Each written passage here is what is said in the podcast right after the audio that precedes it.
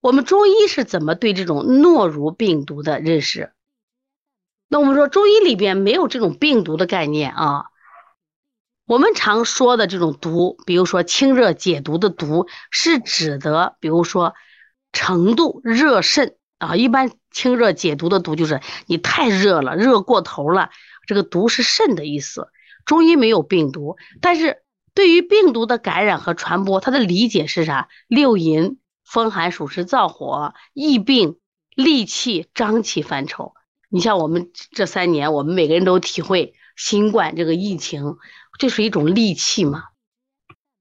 那么对于这类病，认为这这种戾气从哪入呢？都是邪从口鼻而入。所以说，感染戾气的方式有天授，有传染。但是你感受了这个戾气之后，你是否得病，甚至说你得了病以后的程度，都取决于什么？第一个是戾气本身毒性大不大。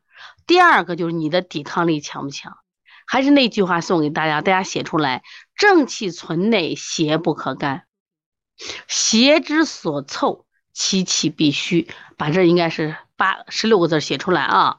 正气存内，邪不可干；邪之所凑，其气必虚。那刚才就说了，我们每个人都有体会，我们在。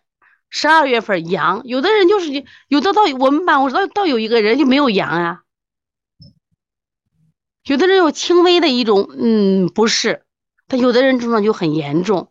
这实际上说，一个是戾气本身的毒量大不大，邪气盛不盛；第二个就是你的抵抗力。所以遇到这种病的时候，先不要说呀，没听过这个病，好害怕，怕什么？对，徐姐写出来了啊，对，写得好。正气存内，邪不可干；邪气所凑，气息必虚。那么诺如病毒呢？你发现它发生的时间，四季之交，寒温不适。它初期的时候，它也有鼻塞、流涕、恶寒的外感症状；中期的时候，恶心、呕吐、发热、腹痛、腹泻。可能刚开始症状我们都没在意，有的小感冒你都没在意。只是你频繁的呕吐和什么腹泻的时候，家家长才会重视，以为开始以为感冒的，开始以为是感冒的，因为这个土和泻在中医里边，我们把它称为土土痢病。那么清代的吴鞠通，吴鞠通呢把这个土痢病归为霍乱，归为霍乱，就是你它的传染了嘛，就归为霍乱，所以。从这个角度上说，诺如病毒呢，它也属于温毒温毒失疫的范畴。也就是说，对这种传染病，当然这个传染病大家不要担心，千万不要理解成什么新冠疫情中传染。我们二零年、二零二零年当时武汉这种新冠疫情这个传染确实太危险了，几乎你被传染到，你就没有被救的机会。但是我们二零二二年的十二月份。几乎全国人民都阳了一遍，传了一遍。你发现，一个是它毒性不够大了，知道毒性不够大了。再一个，我们有了很多的对付的方法啊，对付的方法，很多人准备了这个啊中药呀，或者是这个一些西药都准备好着嘞啊。我怎么去对付你？它其实所谓的对付，不是你感染不上，是你减轻症状或者缩短得病的时间。所以同同理啊，同理同理。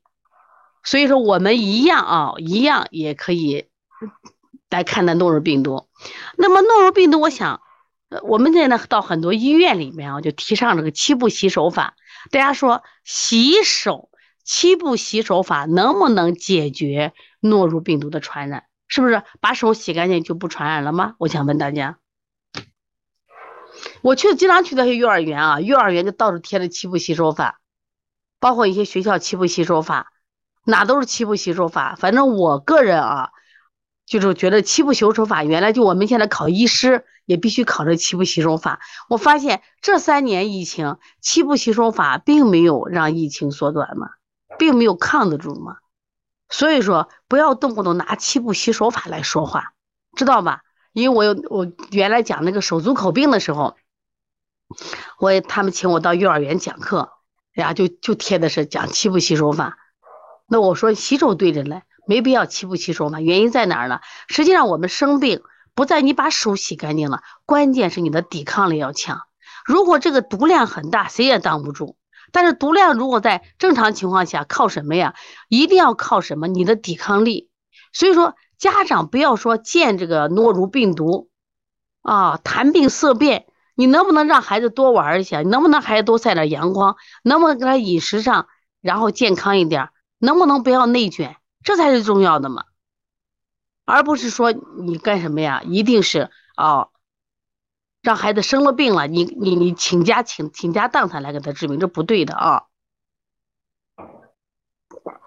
所以有时候你看他这个气溶胶，就包括咱们现在说，当时这个新冠病毒的时候，说咱俩是可能都去了一个菜场买菜，都戴着口罩，也没接触，最后都传染了。这个洗手能解决吗？不是那样子。所以我们现在很多家长啊，就把这个洗手可当回事了。所以我都是制止的。我说你平常正常洗手就可以了，没必要啊出个门就七步洗手，反复擦洗啊。所以说诺如病毒现在它一旦发生你也挡不挡不住，一旦发生为什么挡不住？就它只是发作以后呢，可能每个人都感染，只是每个人程度不一样，所以不要恐惧啊。